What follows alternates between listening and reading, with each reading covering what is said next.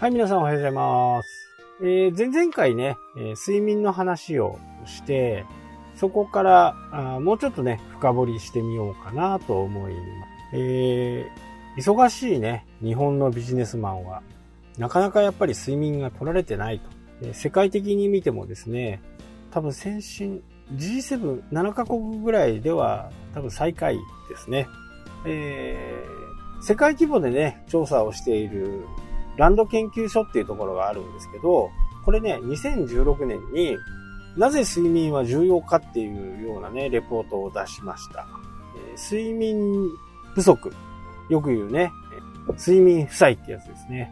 睡眠負債によって日本人は経済損失はどのくらいしてるかっていうのをいろんな計算方式を使ってね、出してるんですけど、13兆8000億から14、14兆8000億だったかな。このぐらいの幅があるんじゃないかっていう。まあ、15兆円、最大15兆円ね、えー損失しているというふうなデータがありました。えーこれはね、どういうことかっていうと、やっぱり都心部、東京とかはね、通勤に2時間かかるか、ありますよね。で、2時間かかるっていうことは、何かしらこう、待ってる時間、乗り継ぎの時間とか、含めるとね、何もしてない時間があるわけですよね。まあ移動して待っている時間。まあその時にみんなスマホをいじったりね、こういうポッドキャストを聞いてもらったりして、YouTube を見てもらったりしてね。まあ僕にとってはね、ありがたい部分も、僕のを見ていただいてるんだったらありがたい部分もあるんですけど、まあ4時間、1日4時間ね、えー通勤時間に使ってしまうっていう風な形はね、まあこういった、こういったコストの計算もしているわけですよね。まあ物理的にどうしてもね、東京都心には高くて住めないっていう人はやっぱりちょっと郊外に行ったりするとは思うんですけど、まあそういったコストを計算すると、日本全体でやっぱり15兆円ぐらいのね、損失をしているんではないかっていうね、データが出てましたね。で、あとは、えー、勤務時間がね、どれだけね、働き方改革っていうふうなことを推し進めても、なかなかこう難しい部分も正直ね、業務をやっていればあるんですよね。急なトラブルによって、それを処理しなきゃならないとかね。そういうことはね、やっぱりあるわけですよね。なので、えーそういうトラブルをね、どう防ぐかっていうこともね、やっぱり会社でいろいろ考えていかなきゃならないし、まあ会社で考えてくれないんだったらやっぱり個人レベルでね、考えて、そのリスクをね、どうやってヘッジしておくのかっていうことをね、考える必要もあるのかなというふうにね、思い。で、一番ね、このね、睡眠負債を管理しやすいのは、もう断然 Apple Watch ですね。強烈に、あの、教えてくれます。数字で、データで 1. 点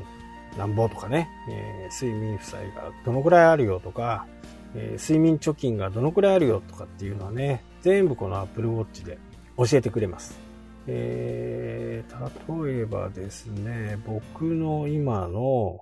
ああ、今ね、僕は借金が0.3%になってしまいました。この間までね、プラスだったんですけど、とうとう借金に入ってしまいましたね。で睡眠バンクっていうのがあって、睡眠バンクをね、登録していくと、どのくらい一日寝て、どのくらい、えー借金になってるかっていうことをね、判断してくれるんですけど、最大借金幅がね、29%ありましたね。えー僕の場合、今までのデータを遡って、えーずっと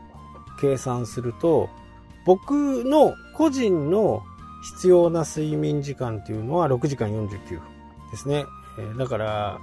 だいたい毎晩、えー6.5時間ぐらいね、えー7日間続ければ、これで借金がね、返済になりますよっていうことをね、教えてくれています。なので、やっぱりこういうこうデータをね、見ていくことで、いろいろこう、自分の生活スタイルとかね、えそういったものも改善できるんではないかなっていうふうにね、えー思います。で、今僕の状態は、良質な睡眠がね、だいたい平均3時間半から4時間ぐらいはね、良質な睡眠をとれていますよ。そのうち深い睡眠はだいたい50分から1時間ぐらいはね、しっかり取れていますよっていう風にね、なっている。まあ本人、私自身もね、えー、気をつけてる部分があるんで、その寝具とかね、そういったものには、こう、なるべく気を使って自分の寝やすいスタイルとか、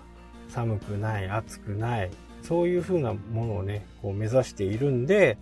まあ僕にとってはね、非常にこう、いいのかなっていう風にね、まあその時のね、心拍数も、えー、だいたい68から75ぐらいの間でね、いますんで、60代に、60、70代、71から68ぐらいだとね、えー、いい感じでですよっていう風にね、えー、なっています。これ自分自身のね、えデータをずっとこう、取っていくんで、非常にね、えー、一般的なことじゃないんですよね。僕だけのもののデータになるんで、僕にとっての良質な、え、睡眠時間は4時間ありました。深い時間、深い眠りが1時間ありました。全体の睡眠時間は5時間44分でした。その時、心拍数は68でしたっていう風なね、えー、形になってます。で、効率が91%。えー、睡眠の評価は83%でね、えー、そこそこいいですよと。で、健康状態がね、今日は、えー、昨日、実質昨日、昨日の話でね、言うと、5つ星がついていたりね、え、気象もね、いつも設定しているのは、まあ、12時の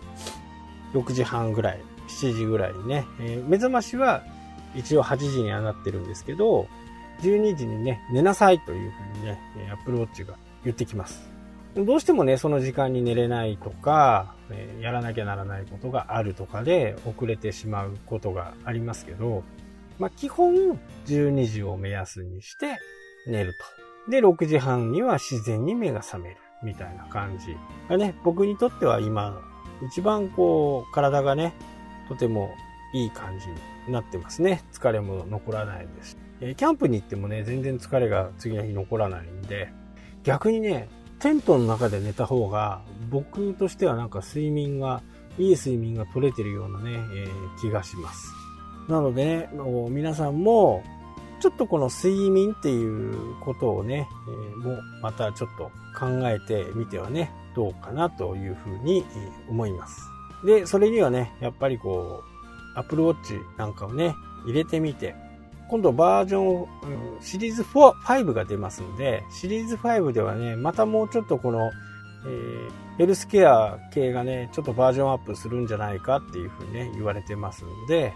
ぜひね、これはもう本当にこう、何がいいっていうものがないんですけど、ここがいいよっていうね、iPhone みたいに、